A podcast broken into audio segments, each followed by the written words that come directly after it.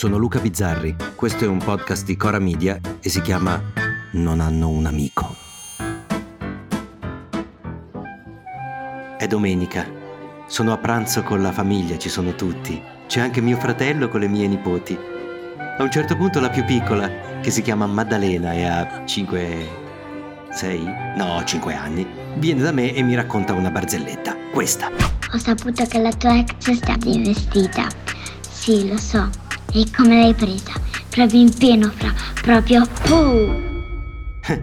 Io sorrido, anzi rido, ma la guardo e penso che questa barzelletta sia completamente scorretta, che sarebbe inaccettabile su qualsiasi palco, che se la raccontassi io mi costerebbe il posto. Vedo già alle frasi. Oddio, non ci pensi ai femminicidi. Vergogna.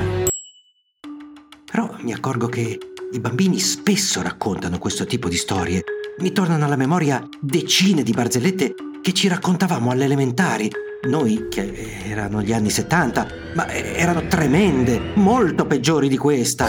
Ne ricordo un paio antisemite e poi barzellette su Hitler, sugli handicap, sugli omosessuali, sui pedofili, su Pacciani e la bambina nel bosco eh, quella forse eravamo già più grandini, un florilegio di roba che se messa sui social oggi comporterebbe l'agonia mediatica, la perdita di posti di lavoro, l'allontanamento sociale. E che allora... allora veniva vissuta con quel ridere per ridere che a dire il vero non credo abbia contribuito, almeno giuro non nel mio caso, a crescere una generazione di omofobi, di antisemiti o di pericolosi serial killer sessisti.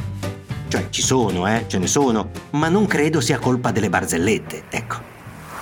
E so, capisco che la questione sia complessa, che non sia possibile arrivare al punto in poche righe, ma so anche che per quanto piccola, Maddalena sa perfettamente distinguere il bene dal male, sa che non si investono le fidanzate, ma nella sua ingenuità sa anche riconoscere l'umorismo nero, quello scorretto, quello che ride dei tabù, eh, delle cose delle quali non si dovrebbe ridere. Maddalena sa, cioè non lo sa, ma lo sa, insomma ci siamo capiti, che la risata è un meccanismo complesso, articolato, che non è possibile semplificare a questa cosa si può dire o questa cosa non si può dire. Per due motivi.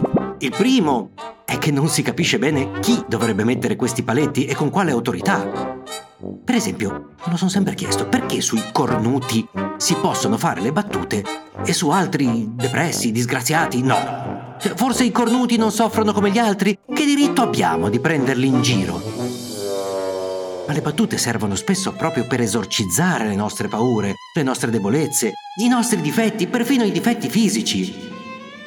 Un giorno un mio amico che aveva un enorme brufolo sulla fronte e si sa quanto siano problematici i brufoli da ragazzini, quanto ce ne vergogniamo.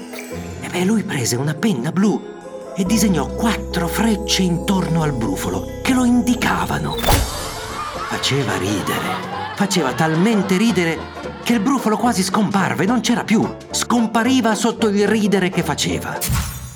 Ma c'è un altro motivo, il secondo, per il quale dire che qualcosa non si può dire o che su qualcosa non si può scherzare è totalmente inefficace. E cioè che i bambini continueranno a farlo lo stesso. È come dire che la gente non si fa le canne perché la, la cannabis è vietata. No, non è così. E poi la rottura dello schema che provoca una risata continuerà ad avere un fascino irresistibile.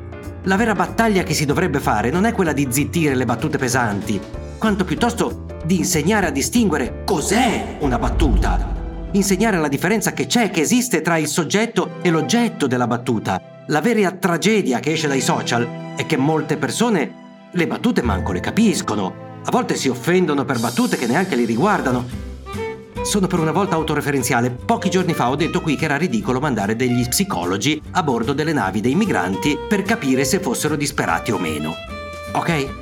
mi hanno scritto almeno 4 o 5 psicologi, quindi dei ragazzi o delle ragazze che hanno studiato, laureati in psicologia, che erano indignati perché secondo loro stavo percolando i psicologi. Cioè hanno confuso il soggetto e l'oggetto.